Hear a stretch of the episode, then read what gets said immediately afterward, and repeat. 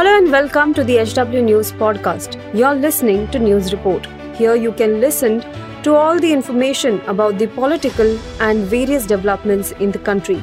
Follow this podcast now to stay updated. At HW News, we have been delivering news that matters to you. Our goal is to present you with information that stimulates conversations around topics of larger public importance that are often lost in the noise of shrill prime-time cacophony.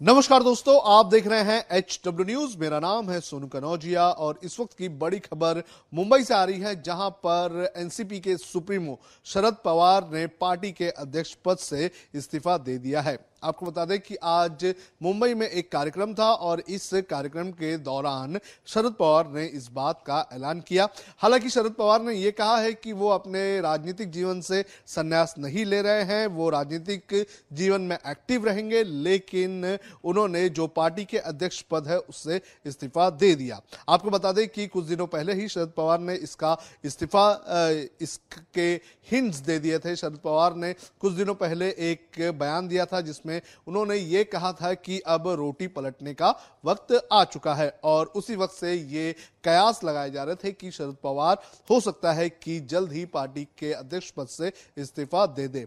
1999 में उन्होंने इस party का गठन किया था और उसके बाद से ही लगातार शरद पवार का ये राजनीतिक जीवन चल रहा था। लगभग 24 साल से वो पार्टी के अध्यक्ष पद पर कायम थे लेकिन उन्होंने आज उम्र का हवाला देते हुए इस पद से इस्तीफा देने की बात कह दी है। इस कार्यक्रम के बाद आपको बता दें कि जैसे ही शरद पवार ने इसका ऐलान किया उसके बाद से ही लगातार जो कार्यकर्ता उधर बैठे थे जो पार्टी के नेता उधर बैठे थे उन्होंने लगातार इसके खिलाफ जो है आ, आ, वहाँ पर स्लोगन दिए। उन्होंने कहा कि शरद पवार को इस फैसले को वापस लेना चाहिए। लगातार ये कहा जा रहा था कि शरद पवार ने पार्टी के अध्यक्ष पद से इस्तीफा नहीं देना चाहिए। इसके बाद जो पार्टी के जो आला नेता है, जिसके अंदर अजीत पवार, सुप्रिया सुले, जयंत पाटिल जितेंद्र अवार्ड ऐसे जो बड़े नेता है, वो भी शरद पवार के पास जाकर बैठे और उन्होंने पार्टी जो उन्होंने फैसला लिया है, उस फैसले के बारे में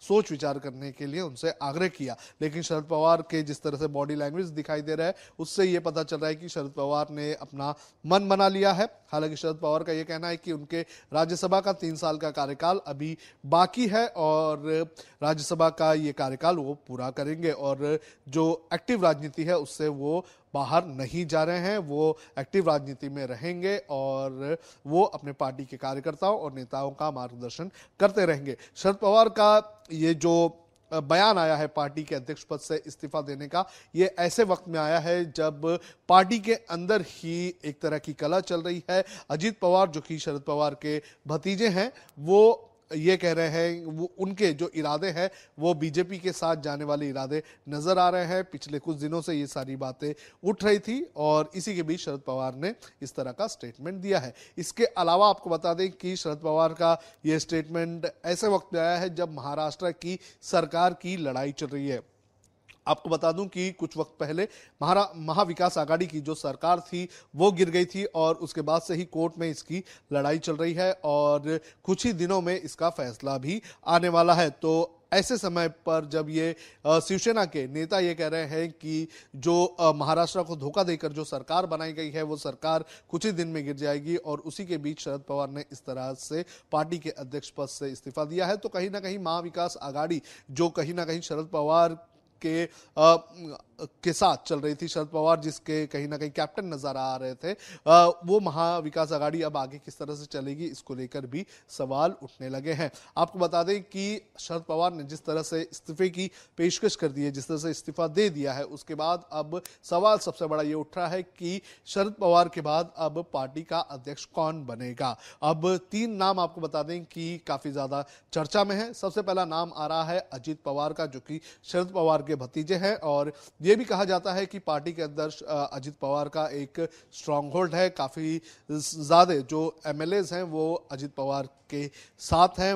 इसके पहले जिस तरह से जो बातें आ रही थी कि अजित पवार बीजेपी के साथ जा सकते हैं, उनके साथ लगभग पार्टी के 40 विधायक हैं तो इससे पता चलता है कि अजित पवार पार्टी के अध्यक्ष पद के नंबर वन कंटेंडर है। लेकिन आपको बता दें कि जैसे ही शरद पवार ने इस बात का ऐलान किया था कि वो इस्तीफा दे रहे हैं, अपना जो अध्यक्ष पद है वो उसे छोड़ रहे हैं तो अजित पवार ने सबसे पहले माइक लिया और उन्होंने ये कहा कि पार्टी जो है वो एक समिति बनाएगी और समिति जो है वो अगले अध्यक्ष पद का के बारे में जो है वो फैसला लेगी, अगला अध्यक्ष कौन होगा, वो समिति जो है, वो चूज़ करेगी। और जैसे ही उन्होंने इस चीज़ का ऐलान किया तो जो ऑडियंस में बैठे हुए जो कार्यकर्ता थे, उन्होंने कहा कि हमें किसी समिति की ज़रूरत नहीं है, हमें अभी का अभी फैसला चाहिए। तो अजीत पवार यहाँ पर नंबर वन कंटेंडर नज़र आ रहे हैं। इसके अलावा पार्टी के अध्यक्ष पद के लिए दूसरे सबसे बड़े कंटेंडर की बात करें तो वो है सुप्रिया सुले, जो कि शरद पवार की बेटी है और सांसद भी है। कहा यह भी जाता है कि शरद पवार जो है, वो अपनी बेटी को पार्टी का अध्यक्ष बनाना चाहते हैं। कुछ वक्त पहले उन्होंने इसी तरह का स्टेटमेंट भी दिया था। उन्होंने ये कहा था कि उनके राजनीति के जो उत्तराधिकारी होंगी वो सुप्रिया सुले होंगी। तो सुप्रिया सुले का नाम भी काफ़ी आगे चल रहा है। इसके अलावा जयंत पाटिल का भी नाम आगे चल रहा है।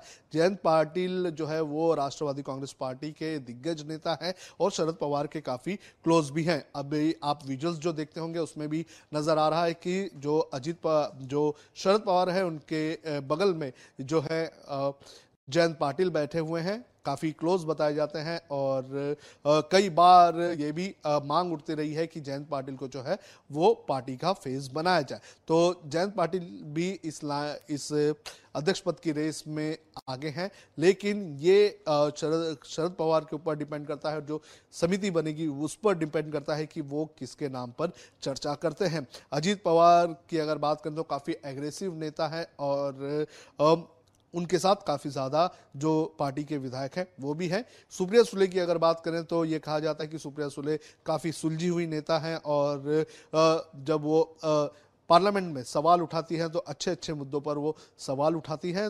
तो ये सारी चीज़ें इन दोनों नेताओं के पक्ष में जाते हुए नज़र आ रही हैं। लेकिन शरद पवार का ये फैसला आने वाले दिनों में महाराष्ट्र की राजनीति और देश की राजनीति में कितना असर डालेगा, ये देखना ज़रूरी है, क्योंकि महाराष्ट्र के चुनाव कभी भी हो सकते हैं और अब लगभग एक साल का वक्त ही बच चुका है जब देश के जो आम चुनाव हैं वो होने हैं। शरद पवार की अगर बात करें तो वो पिछले कुछ दिनों में जो अपोजिशन था, उसे यूनाइट करने के लिए काफ़ी जो है हाथ पैर मारते हुए नज़र आ रहे आ रहे थे। उन्होंने उन्होंने कई सारे नेताओं से मुलाकात भी की थी और उसके बाद ये भी कहा था कि जो अपोजिशन है, उसे एक साथ आना होगा बीजेपी को हराने के लिए।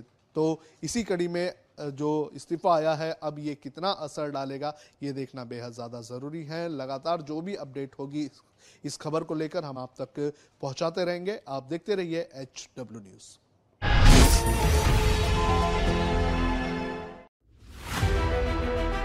If you like this episode, please rate us with 5 stars right now. HW News podcasts are available on BingePods and all other audio platforms. Also, don't miss to check out editorial with Sujit Nair from the House of HW News podcast and we are sure you will love it too.